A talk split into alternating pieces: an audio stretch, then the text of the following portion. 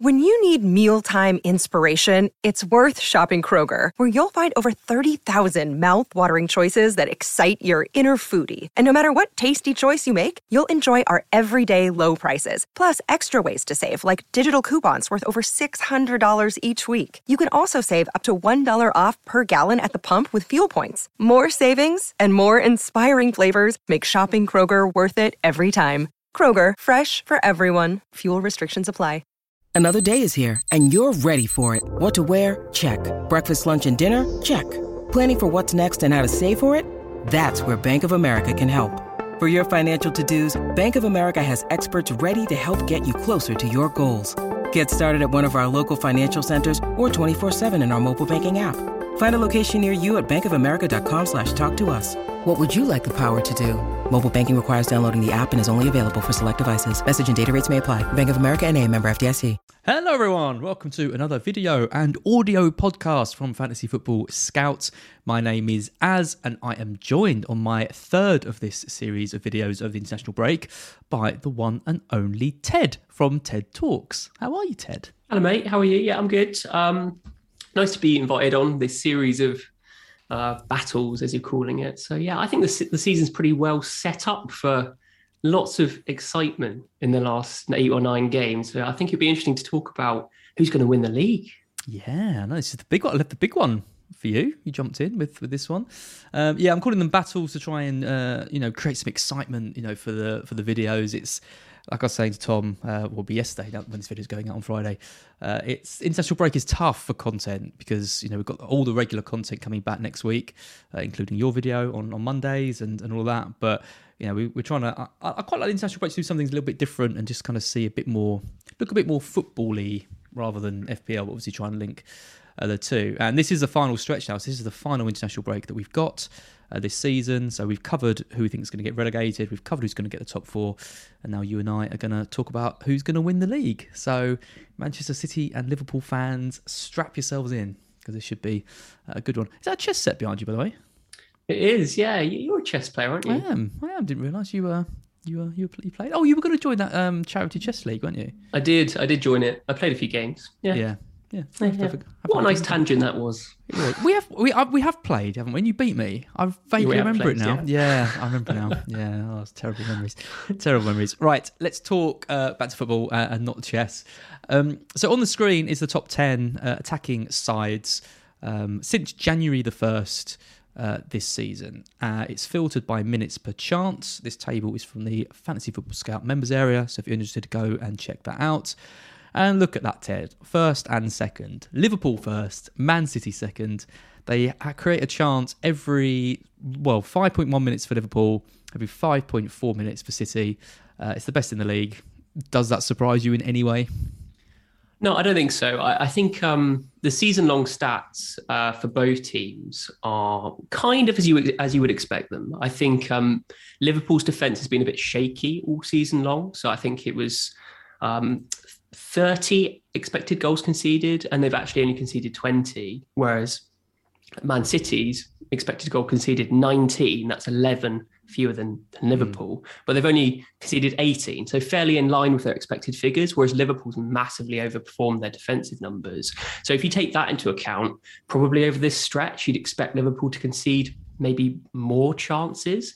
But I mean, their recent defensive numbers have been much better than City's. So it's in, it's an interesting parallel to compare between a season long and their most recent form. What do you think about their defense? Like, who's more solid at the moment?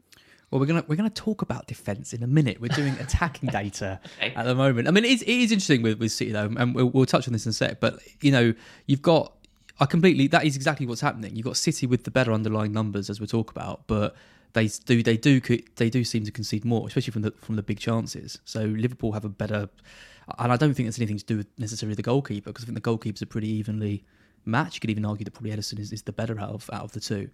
Um, but anyway, we're going to focus on the attacking data now. Um, I mean, City haven't got a recognised striker, right? And that's been the kind of everyone was billing that as being the problem um, for them this season. They haven't really struggled to con- you know to, to score goals, but Liverpool have not only scored more goals, they've got a better goal difference now, which could be crucial going into the final stage of the season, and they've added Diaz to the mix. Do you? I mean, City have arguably got the better run in, but do you still fancy to Liverpool to get more between now and the end of the season?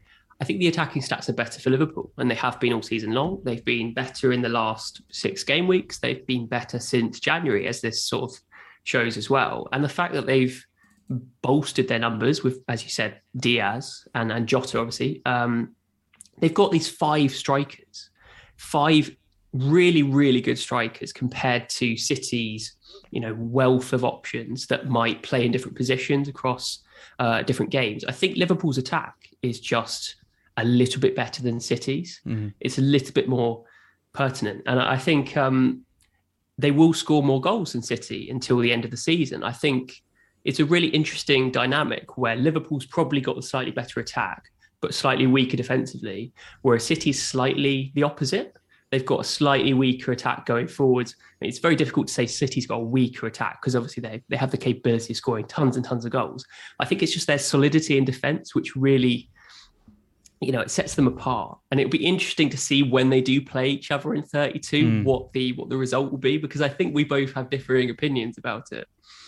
Yeah, I mean, Man City's goal conversion is 10.6%, which is, you know, kind of up there with, with the best. I mean, Liverpool's is, is 13.4, which is kind of the third best, I think, on the list uh, just behind Spurs, interestingly, and Chelsea over the over the same period. So Chelsea are, are actually struggling to create chances, um, but they're putting them away. And now they've got Havertz up front and, and, not relying so much on Werner and Lukaku. Don't seem like they can hit a barn door. That's kind of um, massively improving them. But I mean, Man City, uh, they've, they've, played nine games since the beginning of January. Um, they've scored 11 out of their 29 big chances. Uh, whereas Liverpool, they've played a game more, but they've had 38 big chances uh, and conceded and scored 23 of them. So Liverpool are have got better underlying numbers in generally, and they are better at converting them uh, too. So I don't think there's any argument to be made that, that Liverpool should score more goals between now and the end of the season, given that they have this kind of better attack. Um, but like you say, and we'll come on to the defense now. It's not all about the attack because when you when we compare the the, the defenses, um, between the two. It's Man City that come out on top, uh, and they're the best just by such a long distance when it comes to his underlying numbers. Minutes per chance conceded every 15.5 minutes. Liverpool are second best, uh, 11.7. And there's with these numbers, there's often not a lot separating, you know, some of the teams. So Chelsea are 11.6. So they're far and away the three best sides, and then it drops down to Arsenal 9.7, Southampton 9.4, Villa 8.9. Not a huge amount separating these. So for City to be that far ahead just shows how difficult it is for, for teams to create chances against them. Yeah, they just have such time on the ball, don't they? I mean, when you talk about expected goals and all that sort of stuff, that you really need to give the opponents like a little bit of possession for them order to construct mm. some shots. And City just dominate every single game in terms of possession and really just don't give those opportunities. I mean, yes, they are uh, historically very vulnerable from set pieces. That has been tightened up in the most recent past, but you know, there's still ways to get at City, and um, but but it just shows that their defense is so solid. Like you, I think if if I asked you the question, I was like, who would you bet on? Which team would be most secure of scoring a goal in a certain game? I think Liverpool are probably up there. And if I said to you, which team would you bet your house on that would keep a clean sheet out of any of the 20 teams playing, you'd probably go for City. Mm. So that's just evidence enough that that's the those are the strengths of the two teams, and it's going to be you know a battle of ice and fire at, at the end of the day in 32. A song of ice and fire, one could say, if one liked Game of Thrones uh, anymore. Uh, yeah, I agree. I mean, the thing with City though is they they do concede goals. Uh, I mean, the, the, things on there. I mean, we've got you know City with with these numbers. They've conceded six goals uh, in in nine matches. Liverpool have conceded four goals in ten matches.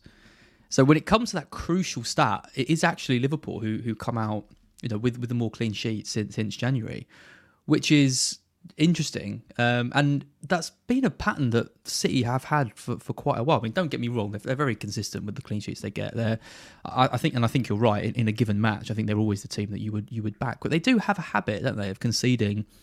You know, a team doesn't have many chances against them and still manages to find a way through them. Could that be a problem for them between now and the end of the season? Yeah, potentially. It's the same sort of um, thing that Newcastle are suffering from because their expected stats defensively have, you know, absolutely improved so much. They've just got a habit of scoring one goal in every hmm. match. And maybe City are, you know, prone to doing that recently as well. And I think there's just element of fortune is in that, to be honest. I mean, I think there is a recipe for keeping clean sheets. Obviously, you have to have a good defense, but you've also have to keep um, you know those clutch goals out at the end of the day that one token goal that you're going to concede in match that has to be kept out. So there's a huge reliance on your goalkeeper to be on form throughout the entirety of the season. So maybe Ederson's just letting it slip at the moment um, and maybe the same is happening for Newcastle. Maybe Alisson's just upped his game. He's just keeping that one goal that blocks out the clean sheet. He's just keeping that out at the moment. Maybe that's maybe that's form. Maybe that's goalkeeper form. Who knows? I think in general, would you say it's down to fortune if you're just going to concede one goal a game? Because yeah. yeah, I'd say so. Yeah, absolutely. I mean, you know, it, so much depends on you know the, the striker in question, how good their conversion is, how many you know whether whether they have had a bad morning that morning or whether they had a good game, and you know all this form going into it and stuff. Obviously, you know it's it, it is really true. I mean, when you've got when you've got numbers kind of as close as these two teams are, but you've got City edging it on, on pretty much every metric in, in terms of you know the the amount of attempts they concede, the big chances they concede, all of this stuff, and then you have a team that they, they do actually concede more goals than the other side.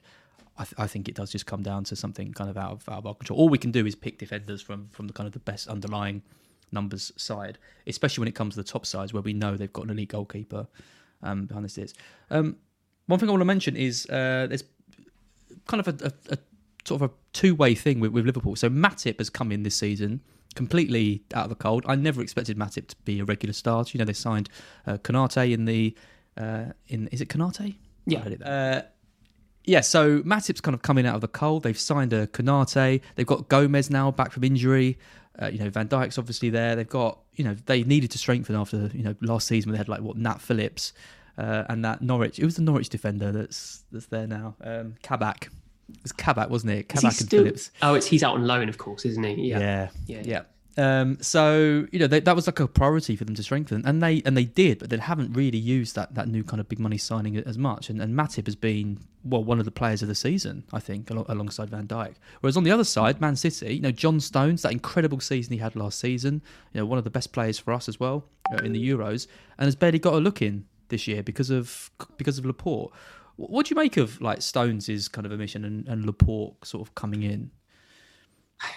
It's a difficult one, isn't it? Because I, I, think three of the three of them, Dias, Laporte, and Stones, are all are all decent defenders. Like Dias was absolutely, you know, arguably better than Van Dijk at one point, but he's just taken a little bit of a step off uh, recently. I would say. Um, I think the omission of Stones is probably a little bit upsetting and a little bit unfair from his perspective. I mean, you know, Pep's tried to squeeze him in at right back occasionally here and yeah. there, and that probably just shows his his uh, faith in the player, like how versatile this guy is, and how you know what a credit to the side he is in terms of defense defensive prowess. He's definitely ironed out those mistakes that definitely was prone to a few seasons ago.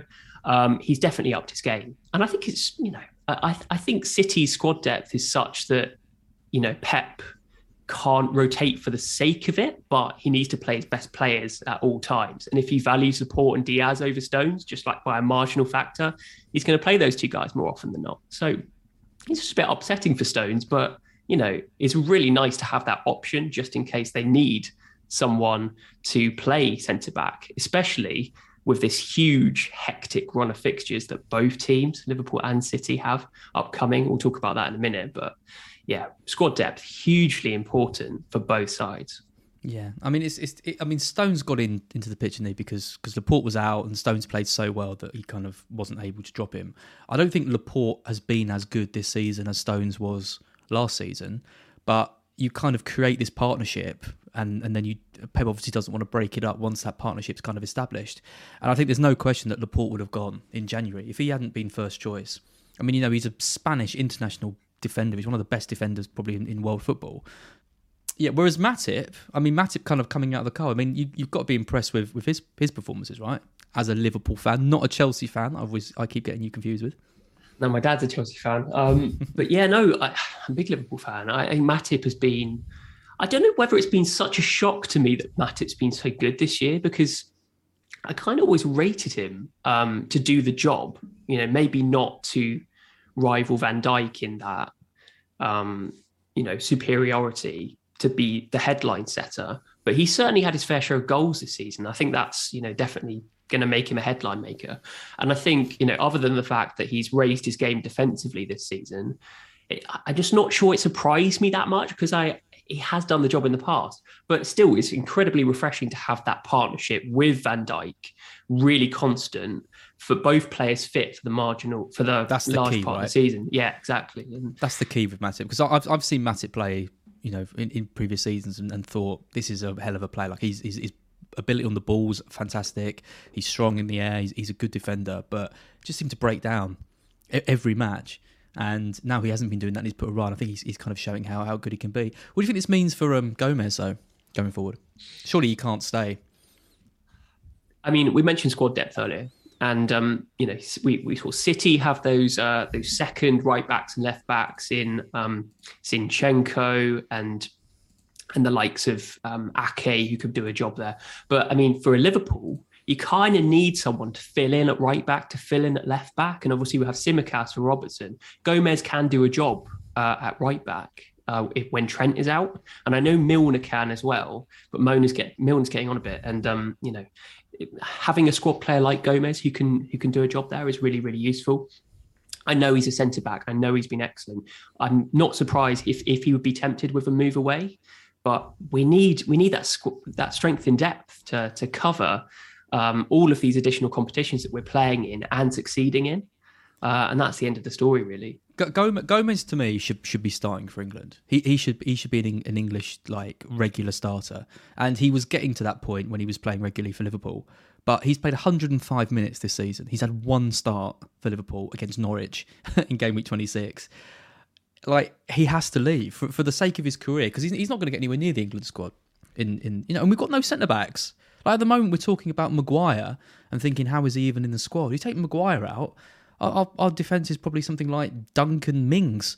That's, Yeah. what, that's what we're looking at. You know, Conor Coady, Conor Yeah. Coady got Tomori, okay, but we've got a lot of like kind of average to mediocre centre backs kind of in the running. I think Tomori is, is arguably kind of one of our well probably our best option at the moment. But who partners him? Um, I don't know, and I think Gomez has got to be looking at it and thinking, I should I should be breaking into, I should be playing regularly for England, making that centre back my own. Where does he go though? That's the interesting question. Who, know- who needs a centre back? I mean, maybe Leicester because Soyuncu hasn't um, exactly been the same sort of player this season as he was last. But I guess that has been affected by his his, his Hmm. partner's injuries in terms of Fofana and, and Evans. Yeah, added another injury-prone centre back to Leicester. Let's uh, stock them up. They've got Evans, they've got Soyuncu, they've got Justin, all these guys. Strength in Yeah. numbers, yeah. Yeah, I really, I really like Gomez. I think he's he was um he, he benefited massively from being alongside Van Dijk, obviously, and and that maybe made him look, you know, even better than than he actually is. But I still don't see why he can't play for a, a top six, seven club. I mean, maybe even someone like Spurs, for example. You know, getting rid of, you know, some of the some of the different. I mean, they've got. You got you got Romero, but they've got Dier, Davies, and not a huge amount of other players, and they play through the back. Maybe that's a kind of a the, the system that would suit Gomez. Yeah. Yeah, not really sure. Um, Liverpool fan, well, Liverpool fans like you were like me saying that uh, he should go to Spurs. Um, while we're talking about Liverpool, then let's take a look at their FPL sort of options, sort of going forward. So again, the stats are from the members area. Uh, I filtered it by minutes per FPL point. Does this surprise you? Top of the list, Andrew Robertson. Not on recent form. I think Robertson has been sensational, and um, it's pretty scary going without him in in my FPL team. Um, I think he is the best third option for Liverpool uh, if you're going to treble up in the coming weeks, or already have, because Jota and Diaz, even though they might be decent attacking options, just that rotation threat. Uh, and this is part and parcel with the bol- the boostering of, of Liverpool's squad. Seven or eight players that can vie for the forward positions, that can vie for the midfield positions. Um, Robertson and Trent are as nailed as it comes. Obviously, you know Salah as well, but Robertson is just you know head and shoulders at the moment, and the fact that he has clean sheet points to add to those attacking uh, returns is just an absolute bonus. So. with Cancelo, with Reece James, with Andrew Robertson, who on earth do you go for? It's um, you know, they're providing a hell of a lot more value than any of the forwards at the moment. I mean, it's it's not just like one or two games where with Robertson is kind of well outperforming Trent, for example, and outperforming you know Um, otherwise, I'm just going to check this. It's taking ages to load. I think Robertson has got the best point minutes per point since January of all players. Yeah, so every, uh, uh, FPL point every 9.9 minutes is the joint best in the league since the beginning of January with Mahrez. But of course, with Mahrez, you have the you know the, the constant fear of him not starting. Um, you know, sometimes he plays 20 minutes and still gets a goal. Sometimes he plays 90 and, and blanks. That's just who Mahrez is. Whereas the consistency of Robertson, he plays every match. You know, and, and for Robertson to be that player, I mean, he's outscoring Salah. You know, even even when Salah plays, he's outscoring Trent for example. Trent's is 13.7. I've got Robertson in my team. I haven't got Cancelo, but I have to say, I, I think I've, I've made the right call there. Even though Cancelo does worry me a bit, I think the, the double up with Robertson and Trent between now and the end of the season is, is pretty powerful. I think I need to go four. I think I need to go Trent, Robertson, Cancelo, and like Reece James or mm. Rudiger, someone like that. Because four at the back just seems absolutely fantastic value at the moment. Um, but yeah, it's it's interesting how the impact of maybe Cancelo or Robertson might um, influence the title race, like whether or not you know if one player is better than the other, whether that increases one team's chance of, of winning the league. I, I wonder because Robertson probably adds a little bit more attacking threat, and that could be the difference. Mm. That could be the yep. difference. Yep, very true. Uh, looking at some of the other options, I mean, Matip is uh, fourth on the list uh, uh, minutes per point of 12.4. Every 12.4 minutes, he, he, gets you a point. That's better than Trent, 13.7. That's better than Van Dijk, 13.8. Uh, it's better than Diaz, who you know often scores and then comes off the bench. I mean, Matip's points are actually. It's actually, I think we've, we've got to take note of him, right? Because we're looking for differentials which the end of the season. You're talking about premium defenders and things do you not think there's a case maybe to now that we know that we're not going to probably go near Jota, Mane, um, Firmino, unless we unless there's some injuries around. That third Liverpool spot is probably between Robertson and and Matip, I, I would say, and you can save a lot of money going for Matip over Robertson. I wonder why he's got such a, a good mins per point. I think it is it is he a bonus magnet? Is he just being a little bit more reliable with the starts? Is he getting the he's clean had, sheets when other people aren't? He's had two assists in that time. Uh, he got 11 points against Leicester. He got 12 points against Leeds uh, in the 6 0. Uh, he got 12 points against Brighton as well, got the assist. So, you know, these are these are from corners, kind of flick ons from, from corners uh, as well, these assists. So I think that, that definitely helps him. Um, he's always... not he's, he's, not a bonus magnet to be fair. I mean, Liverpool score so many goals. Often the, the defenders don't don't get in them unless they're Robertson and, and Trent who have you know got an assist or multiple assists. If Liverpool just get a clean sheet and he doesn't get anything, then he, he doesn't often come into it. But he's flying under the radar, isn't he? And we he we often overlook the fact that you know, we always often think that Van Dijk is the main threat from set pieces. The fact that they have world class right backs and left backs taking the corners. Trent Alexander Arnold's delivery is absolutely fantastic, and Robertson's not exactly far away. Matip is under the radar. He's getting these attacking returns for set pieces. How much? How much is he? Five point four million or something like that. Matip is four point nine. Four point nine. Exactly. exactly. that's my that's my point. And and I think as well, like we'll we'll come on to well we'll come on to City now because City have got Laporte, right? So let's let's say Matip is your Robertson um, differential. You know, you're, you're, going against him. That's 4.9 compared to what 7.1 or whatever it is. Uh, you're, you're thinking about Laporte for City being the kind of Cancelo cheaper option. Okay, you've got Stones there as well. Stones is just 5.2, but Dias is going to be back, and all the signs point to um, uh, Stones being the one that, that, drops out. But Laporte is uh, is 5.8 million, so he, he's 0.9 more. So if I'm looking at one of Laporte or, or uh, Matip, I, I think Matip's the one to, the one to get. It's interesting. I, I saw your um, was it wildcard draft? I think mm. from 31, and it had De Bruyne in it as the third premium. And you're going to have to cost cut if you go for three premiums. So the likes of Matip, the likes of Laporte in these top teams, absolutely cost saving. Um, absolutely, genius. I think you've got to. You've got to. And and looking at the Man City uh, defenders, so Cancelo worries me. Right, I watch him play he's hit the post like 20 times in the last like four weeks. He's, he's so relentlessly attacking. He shoots all the time. But when it comes to FPL points, he's still flattering to deceive a bit. I mean, he's got eight assists this season, which is his best. Um, which is best return of a double of, of, what he got last year. But Laporte has a better minutes per FPL point than Cancelo. So does Dias. So does Stones when he plays at just 15. So these are multiple defenders who are actually outscoring Cancelo, but Cancelo is so popular and everyone's so hopeful that he's going to get these, you know, the, these big numbers, which he's capable of. But if, like you say, if you're going to go for three premiums, if you're going to try and, and, and spread the funds around, and, and maybe you're getting Reece James and Robertson and all this, I don't think going for Laporte over Cancelo is too bad an idea. And now watch him score back to back double digits. I agree. I owned Laporte earlier in the season, and he's definitely got that attacking threat from set pieces. Like he's he's got a few goals um, and absolutely fantastic. He can make up for it. The problem is with Cancelo is he does this. He's done this last couple of seasons. That when you watch him, you go, "Crikey, Absolutely. I need to, I need to have this player. He's insane. He just shoot on sight." But he never converts them as much as you think he should in order to justify that price tag. There's only a few occasions in the season where he gets a massive score. It's not as consistent as the likes of Robertson or Trent, in my opinion. And um, therefore, I reckon you can probably budget save a little bit um, by going for someone else other than Cancelo. But oh, then we're both going to regret saying that. then one. then again, you know, we're just making excuses to try and spread the funds around our squad. If, if anyone's in a situation where they need to build a squad to bench boost and don't have a wild card, if you need to navigate these these uh, double and blank game weeks and have 14 or 15 playing players rather than going with fodder, you're going to have all of this fun spread around your squad. You're going to need to be able to shop for budget players like Matip, like Laporte, and and feel comfortable to compromise against Cancelo and the likes of Robertson. Um, it just is what it is, and hopefully, you know, the the damage isn't contained too badly. So, yeah, I think it's a really good shout.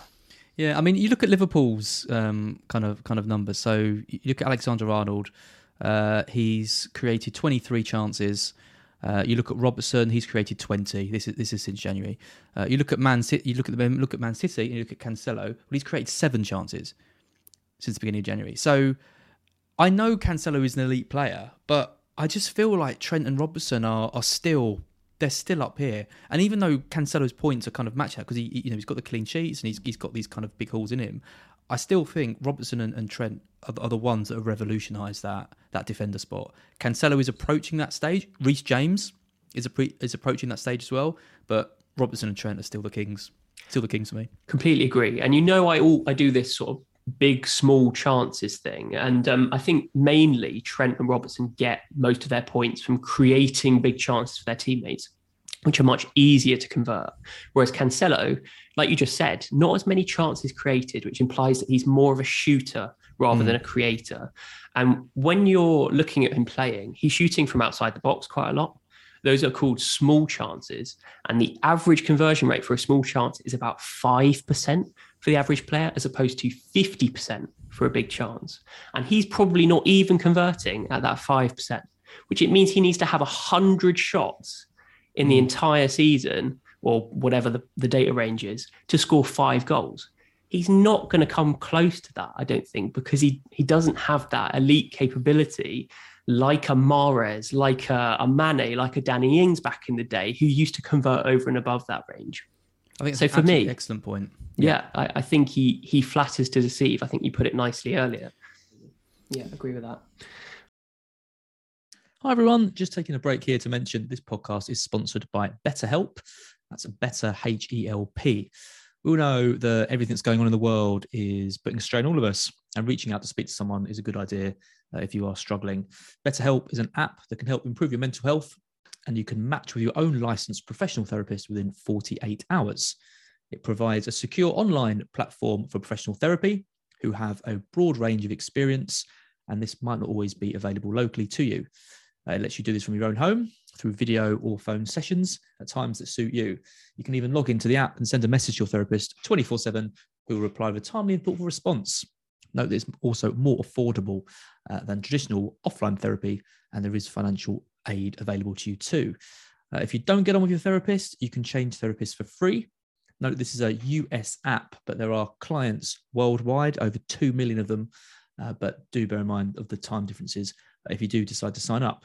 Uh, you can visit the website, which is BetterHelp, betterhelp.com. You can check out the reviews, betterhelp.com forward slash reviews.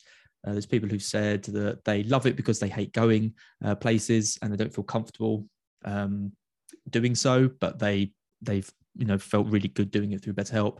Uh, other people have said that they're quick to respond to their messages, kind and understanding, and they feel comfortable opening up um, over the app without a fear of being judged. So if you like the sound of that, you can get 10% off your first month. Just go to BetterHelp, better H L P uh, forward slash scout. That gets you 10% off your first month, and you can join all the people uh, that are using the app. Let's talk about the um, the fixture run for both of these teams because it's it's pretty. I think it's probably the most important factor that we're going to have a uh, that's going to influence the title race. Um, like certainly the form for these two teams. Liverpool won five back to back, whereas City have lost one and drawn one recently against Palace. Yeah. Tons of games upcoming. How do you see uh, the fixture schedule? How's that going to influence title race?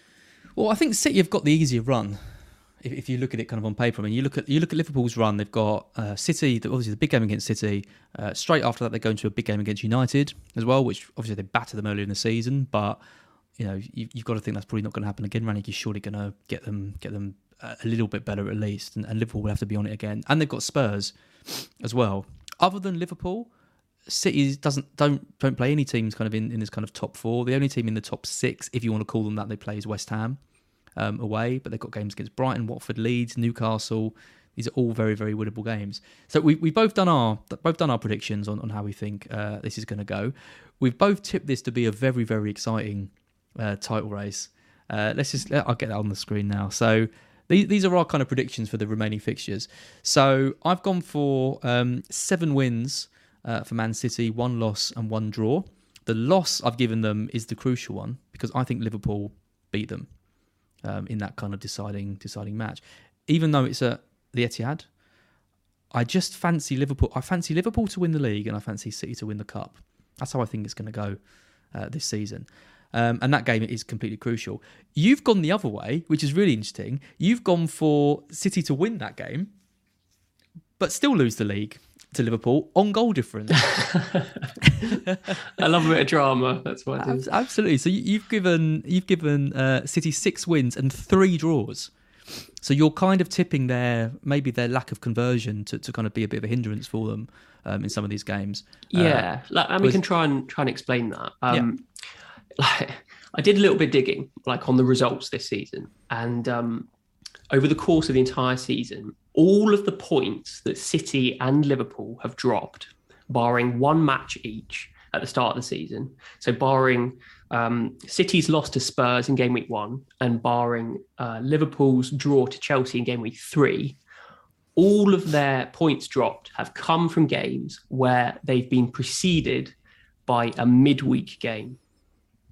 We have got so many midweek games come on, coming up in the in the Champions League, in the Cup, uh, and then the semi-finals of the Champions League coming up. There is a non-stop midweek game for both of these teams in the next six or seven game weeks. So I can just see there's going to be points dropped here or there in some innocuous game. And um, do you know what's really interesting about that? What's really interesting about that is that we're actually seeing probably the most settled Man City side that we've seen since Pep's been in the Premier League. And if we just look back quickly at the um, at the kind of the, uh, the, the Man City table, you look at the likes of uh, Grealish. He's at the bottom in terms of minutes per points. He's he's just not performing kind of to the level that he's got. I mean, Gabriel Jesus, he was had a really good start to the season, hasn't really performed now until the end of the season. And it's interesting that Pep isn't making changes really. Like they were against Palace, nil nil. I don't think he made a single sub. And I just wonder if that lack of almost it seems ridiculous to say City have got a lack of depth because of course they haven't, but I, I just think with these midweek games, when the, when the players are a bit more tired, in previous seasons, we've seen him bring on players who make a huge difference off the bench. I mean, Gundogan, for example, is, barely getting a look in, even even with the season that, that he had. And when he when he plays, he does pretty well. But Pep isn't isn't trusting him, isn't bringing him on in the in these kind of tight games. Whereas Liverpool Liverpool can bring on Diaz, they can bring on you know Jones. They've got lots of different players that can that can change a game. And I wonder if that's it's not just the striker of City they're missing. I wonder if maybe they've got players who, who can really make an impact when they're when they're you know struggling a little bit. It's really yeah, absolutely. The dynamic has definitely changed. I think the lack of Jesus this season has really you know the lack of that squad player that's really influenced. You know, he's dynamic enough to be versatile to play in any position. The lack of options. He's had problems throughout the season where Grealish and Foden have been on the naughty step or some injuries here and there. If he's trying to settle and play in a different way and play with a you know a first choice first eleven more often than not, then that's going to influence their squad depth. That's going to influence things when when all of these really intense run of fixtures happen. Uh, so maybe that's a, a feather in Liverpool's cap. But um, yeah, I, I, think there's going to be points dropped from from both teams probably in the coming weeks. Um, let me try and justify like why I think City are probably going to beat Liverpool. I think they they both have easy games in 31 against Watford and Burnley. I, I would expect both of them to steamroll both sides. But then they've got the first quarter final in the Champions League. Liverpool play Benfica.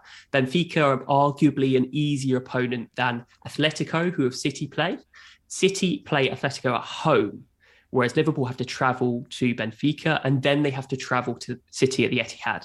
That's two away games in the space of three or four days, whereas City have got two home games, uh, you know, the same same length of recovery period. But I think still City have that slight edge in terms of the recovery, and I think their defense probably just holds out Liverpool. Um, and you know, it pains me to say it as a Liverpool fan. Like, obviously, if I was completely biased, I would say, yeah, Liverpool going to win that because my heart would say they're going to win that. But realistically, I think their squad depth is sufficient enough to be stronger throughout the course of the rest of the season, as opposed to cities who I think could probably struggle a little bit more. But I think City, with their record against Liverpool, in the last three or four seasons. It's a good season because I know you got a good segue, I should say. it is a perfect segue because you've got a table for this. I think City have been a little bit stronger in those areas. Yep, lovely segue, Ted. It's almost, almost like we planned this. Uh, yeah, so this is uh, there's two two kind of charts on, on the screen. Um, it's the Premier League results of the last couple of seasons between Liverpool, Man City, and Man City do have the edge. They've won three, uh, lost one, and drawn three. City have only won one league match against City um, in the last three seasons. Uh, which surprised me because I remember, you know, uh, that the season before that there was that really epic four-three win, and that was the same season when Liverpool kind of dumped them out of the Champions League as well, um, unceremoniously. But City, City have got the edge on them. I mean, there's, there's only been one game um, in the last three years without a goal, and that was the the nil nil at the start of the 18-19 season. But City have had some pretty, you know, big wins over that time. They won 4 0 at home against Liverpool in 1920. They won 4 1 at Anfield last season. That's when Liverpool were kind of struggling um, a lot more than they are now. Um, so there's goals uh, in, these games normally. I think last season was was was maybe a bit of a write off one for, for Liverpool, especially because it happened kind of towards the back end when, when City won that game 4 1. Early in the season, they drew um, 1 all. So it's a bit even. Whatever way you look at it, it's, it's a really, really even match. I think there's going to be goals in it. I don't think a team wins, you know, 1 0. I think it's going to be a 2 1 or a 3. So it's going to be an epic, epic game. I just fancy Liverpool with, with the with the attacking options they've got. I mean, they could go to Benfica and they could play, you know, uh, Firmino, Diaz, and, and Salah, and then they could go to the, the Etihad and play Mane, Jota, and Salah. And they've you know they've rested two of their the key attackers. That I think Diaz coming in and having the impact he's had, Klopp's described it as a miracle, and I think it is because when you've got a player like that who can just slot in so easily, it just gives you a bit of breathing space to kind of focus on these on these multiple um, competitions uh, that they're in. So I'm really excited for that game. It's going to be massive, absolutely massive. massive. It's yeah. going to be. I, I think it might be comforting to Liverpool fans if we do end up losing that game. There are still ways that we can win the league, um, as per my prediction. I think yeah, exactly. the, the best, um, I think the most poignant uh, fixtures the rest of the season after that match are Liverpool versus Spurs yeah. because Spurs is a massive banana skin. City have been beaten by Spurs both times this season, and I think Spurs have done the double with uh, against them. Was it last season or the previous season where they had like two shots in the entire match and then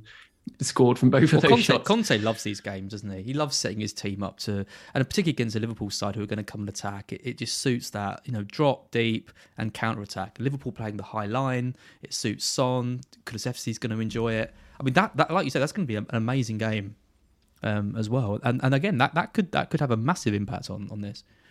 I just I, I think the City have these um, these rivalries with specific teams, like the bogey teams. They've they've lost against Palace this season. They've drawn against Palace. They haven't won against Palace this season. The same with Saints. They've drawn against them twice. They lost to Spurs twice. The only other side, only other time they lost points was against Liverpool in that draw. So they've only really lost points against four teams, three of which was a double mm. double header, which they didn't get any any any wins again. So it's weird that they're isolating to specifically two two teams. I wonder whether that means that they're just immune to playing any other team or whether they just got their tactics right those teams. But against Liverpool, Liverpool lost points against Brighton. They lost it against Brentford, weirdly. Um, they've lost against, sorry, they've drawn against Spurs, they've drawn against Brighton, they've drawn against Chelsea twice. So I, I think Brighton could be the one that maybe causes um, Man City maybe I can absolutely confirm that we will not cause City any problems. that is a that is an absolute given uh, that, that Man City will win that the way we're playing. I'm afraid. Okay, that was, bank, that was I wouldn't bank on that. that was one of my draw um, hopes. I, I, think, and City probably will steamroll Watford and Leeds. Newcastle maybe, maybe a draw. Who knows? Um, and then West Ham aren't exactly in great form, so maybe West Ham is the banana skin. I really don't know, but. I think end, Wolves is an interesting one because because Liv- Liverpool play Wolves at home on the final day of the season. At which point Wolves are pretty much going to be you know, nothing to play for, eighth in the league, whatever. City play Wolves away, uh, probably in 36. And I wonder if, if Wolves will just be a little bit more up for that, you know, at you know, at home. You know, they might still be harbouring some faint hope that they can get into the into the Champions League or, you know, at least into the Europa, whereas I think realistically that's probably going to be dashed by by the last season. Um, that's the draw. That, that's the draw I've given to to City. I, I think Wolves could be a, could, could, be quite tough. I think I did the same, but that's a really yeah. good point. I think the fact that this season, unlike other seasons, there is a lot to play for. Like the videos that you've done recently with Janny and Tom, the battle for the top four, the relegation race, the title race, it's all very much open. We're going to have a lot of teams with a lot to play for. And I wonder how much that influences the title race um, with the teams who hmm. are yet to play Liverpool and City. They need results. So maybe they try that little bit harder at the end of the season, um, as they post maybe didn't do at the end of last season or the previous one. So it'd be interesting to see what happens. But I mean, you'd, like to hope everyone would try in every game, wouldn't you? But I think realistically, there, there is there is definitely motivation. I mean, City have got Villa at home on, on the final day, and, and Villa are, are going to be, you know, they're going to be like ninth or something, and, and won't have anything to play for. I mean, Gerrard will try and get them up for it, but I think I, I, I, think just I think that game is just an easy, a fairly routine win for both sides. So I think it's going to be decided um, before that um, as, as to who kind of wins the league. Or if it goes into your prediction, it's going to come down to goal difference, which is uh, which is really exciting. Which obviously is Liverpool's um, at the moment, and, th- and this week could be big for that because Liverpool playing Watford, uh, City playing Burnley. City always hammer Burnley, uh, so they're going to be hope- hopeful to kind of claw a bit, but you know, Watford could easily. What was the score early in the season? 4 0, was it? 5 0 Liverpool 5 them. So, yeah. Yeah, yeah, I expect a demolition as well. But, yeah. um, yeah, yeah I, I, really don't know whether both sides will play full strength uh, against Watford and Burnley. I, considering the, the fixture schedules following that, um, it, I know it's coming off an international break. I don't know whether Salah's going to be playing both games for, for Egypt against Senegal. Um, and likewise with plenty, plenty of the City squad it could be a decent time to rest um, and do a full squad rotation, which isn't ideal for FPL, um, but it kind of would make sense. I mean, Liverpool playing City in 32, and then they're playing them again in the FA Cup, and likewise, you know, City playing Liverpool twice in the space of two weeks, either side of the Champions League quarterfinals. It mm. is a hectic schedule. it is, yeah, absolutely. Um, the final thing I always want to mention is um, the season run-ins because uh, I, I, found this quite interesting as well. So in eighteen nineteen, Liverpool, Man City were neck, neck, neck and neck, right, uh, going into the final sort of eight eight game weeks of the season. Um, basically, Liverpool dropped, dropped points to Everton, which meant City went ahead. And the message was, if City win every game between now and the end of the season, uh, they'll win the league. Uh, you know, assuming Liverpool win all their games, and everyone's like, ah, you know, there, there'll probably be some talking just like us, well, we probably are now. There, there must be some drop points at some point. No, both teams went on to claim 24 points from 24 points. So you talk about, you know, spurring each other on. Um, and City won the league that year by by one point, um, which Liverpool, you know, will rue drawing. I think they drew nil nil with with Everton, um, which which no one predicted. so in 1920, uh, Liverpool were, were miles clear at the top of the league. Um, they won 17 points from 24. Man City won 18. So pretty even. Um, and then last year, uh, Man City had already won the league. Um, they were they were masking. Liverpool were, were struggling, but they basically needed a really strong end of the season to claim that top four spot. And Liverpool got 20 out of 24 points to claim top four, and City only got 12. So they only got half the amount of points that they were they were capable of getting. So it's just interesting that they, you know, these teams have had different things to, to play for. When um, you know, when Liverpool needed to pull it out of the bag, they did. You know, twice in the last three seasons, um, and and City um, as well in, in, that season as well. I just wonder if this favours Liverpool, though, because they have that extra season of history when they needed. To, this was only last year. They needed to win all those matches, and they did. And with City dropping points against Palace already, I wonder if if the if that kind of history favours Liverpool. I think this chart is really insightful just to show how teams' results will shift when priorities change yep. for each team. So back in, was it 18, 19 was the first year? Um, they had such a close competition in the Premier League. So the pressure was on to make sure that they kept up with each other. 24 points each, absolutely just destroyed it. Whereas the subsequent two years, either one of the teams had just completely destroyed it and their priorities might have shifted towards maximizing their position in the Premier League or switching to the Champions League, um, as City did last year. I mean, City were both in. They got to the was it the semi-finals of? They got knocked out by Chelsea in the FA Cup final and the semi-finals of the Champions League. So their attention had massively changed. No, they, they played Chelsea in the final. Yeah, yeah, the final of the Champions yeah. League. Sorry, I've got it the other way around um, final of the Champions League and the semi-finals of the FA Cup. That's it. Um, but in in, e- in either either case, they they got to the latter stages of both competitions, whereas Liverpool got knocked, knocked out of the FA Cup in January, and they got knocked out of the Champions League by Real Madrid. I think it was in the quarterfinals. So both teams had a massive shift in priorities. Liverpool really didn't have that much to play for last yeah. season, so you could see with with City only getting 12 points out of 24 possible um, in the in the last eight last season, that's really interesting. Whether it was just a shift in priorities or whether the squad depth for targeting the other competitions really took its toll on City in the Premier League. It's really interesting. I wonder what whether that applies this season with the amount of fixtures that both sides have, whether that will take its toll on both sides, or whether the fact that they are so close together in points really piles the pressure on, really drives their determination for getting results. Mm. You could look at it through through both lenses. I, I, I, just think if I'm thinking of a team who are more likely to find a way to win a game in which they're struggling in, I think Liverpool are that team this season. I think Liverpool have got more options off the bench. They're finding a way more often than not. They've got these incredible set plays from from Trent. Uh, Robertson's playing out of his skin. You've got all these players playing at kind of the top of their game that, that can that can suddenly step up. And I look at City, and yes, they're a brilliant side. They're great to watch. De Bruyne has come back and been amazing, but I just think they're the team that I think exactly like we saw in Palace. I could see that happening again um, for them now in the season, and that's why you've gone for more draws um, for them between now and the end of the season. So, yeah, fascinating, fascinating title race. Um, one thing we didn't really talk about though was was uh, just really quickly before we finish was the Man City attackers. So I've just mentioned De Bruyne there. He's averaging uh, twelve point one. Um, well, taking him 12.1 minutes to get every point, which is sort of the second best out of the City side. We're looking at Sterling, not really considering him. We're looking at kind of Gundogan, not, obviously not going to go there. We've talked about uh, uh, Stones and Laporte and Cancelo and all these guys. What about Mahrez? Any any?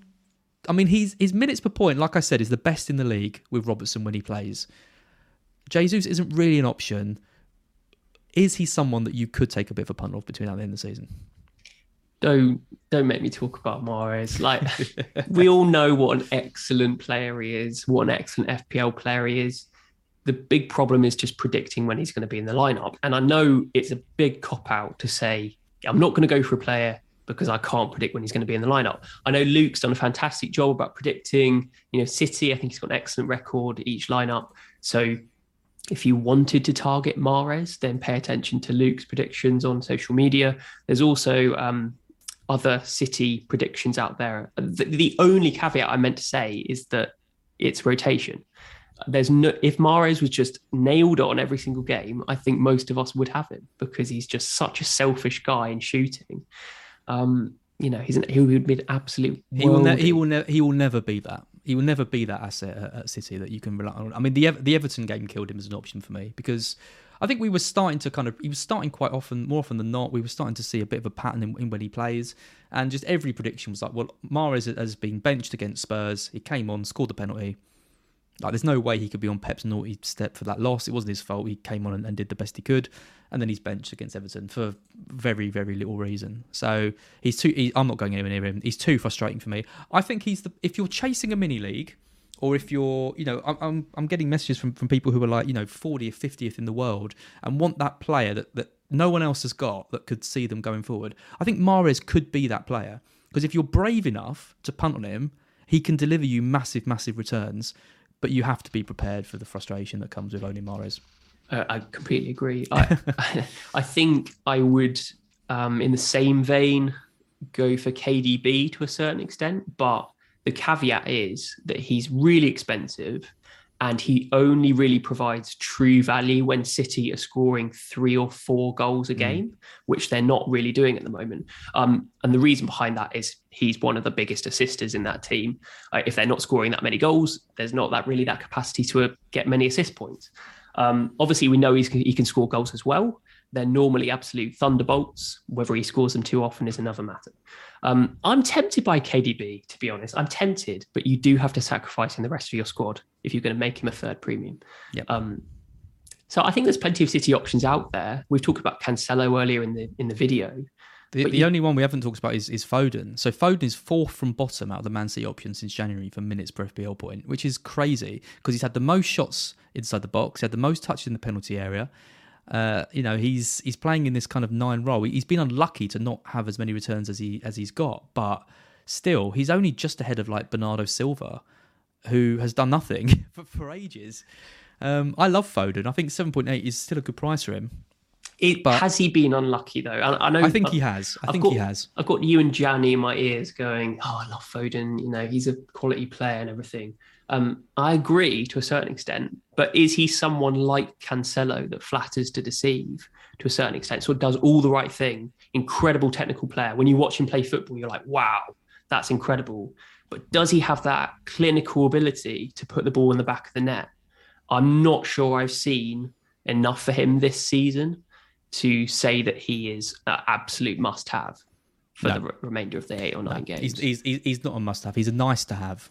And the trouble is that the midfield options are so important because there's so many options that you've got to have the must haves and the nice to haves are hard to, to kind of fit in. Um, this is the problem though. Like the rest of the season, we're looking at, oh yeah, we're going to bring in loads of Leicester players. you know, we're, we're you know, um, not valuing Foden's input into FPL, yeah. but then we're going right. We're going to bring in Barnes and Maddison. yeah, I've done nothing all season, so yep. it's a really tricky one. A really tricky one. Um, I, I, think Foden's a decent option at that price, though. Don't get me wrong. I think City players are going under the radar, and I think if you're brave and you go for the likes of Foden or Mahrez, De Bruyne is still the number one target, but obviously hard to fit in with with Kane and Salah playing the way they are. But City, to me, are the team that that are flying under the radar, and you could you could do well with. If if I was I mean, I'm I'm five five five. If I was in the top hundred and I was sort of sixty points, because I'm like hundred and ten points off first or something like that. Like that's that's not doable really. If I was if I was like forty points off, I think I'd be going hard on City to try and to try and make that ground up because you know, most people have got you know three Liverpool anyway, but not that many people have got players other than other than Cancelo for City. I really like that, to be honest. Like, we look for upside in FPL. Why not look for upside in one of the best teams in the exactly. league? Exactly. Um, even though they don't have many double game weeks, um, yeah, they've got plenty of fixtures. But if you can isolate a player that's going to play, you know, eighty percent of the games for City, like Sterling, we haven't even mentioned Sterling. He's had a fantastic season. Yeah.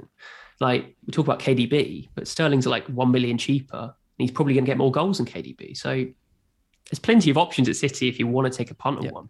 I mean, we're talking about City as, as you know, we'd be surprised if they got three draws and, and no and no losses. That's kind of like that's your prediction. And even I was like, God, are they really going to draw three games? You know, that's how that's how good this this team are. Um, yeah, I'd, yeah. I think Sterling's probably if you if you're going for Sterling, you can, you can reach De Bruyne for only a little bit more. But you know, with, with Mahrez and Foden both being sort of around the eight million mark, I think they're a bit more achievable. Uh, maybe right, Ted. We have gone on for long enough. That is fantastic, though. Thank you so much for joining me. Uh, thanks everyone for watching or listening to this uh, little series I put together this week. Uh, thanks to Janny and Tom um, as well for being great guests. Uh, normal service next week, Ted. You'll be back with TED Talks on Monday. Yeah, be back next week. Um, business as usual, looking at our teams and how to focus on game week 31 and onwards. So, yes, looking Lovely. forward to it. Can't wait. Well, I will speak to you soon, and thanks everyone. Uh, see you around. Yeah, thanks. Bye.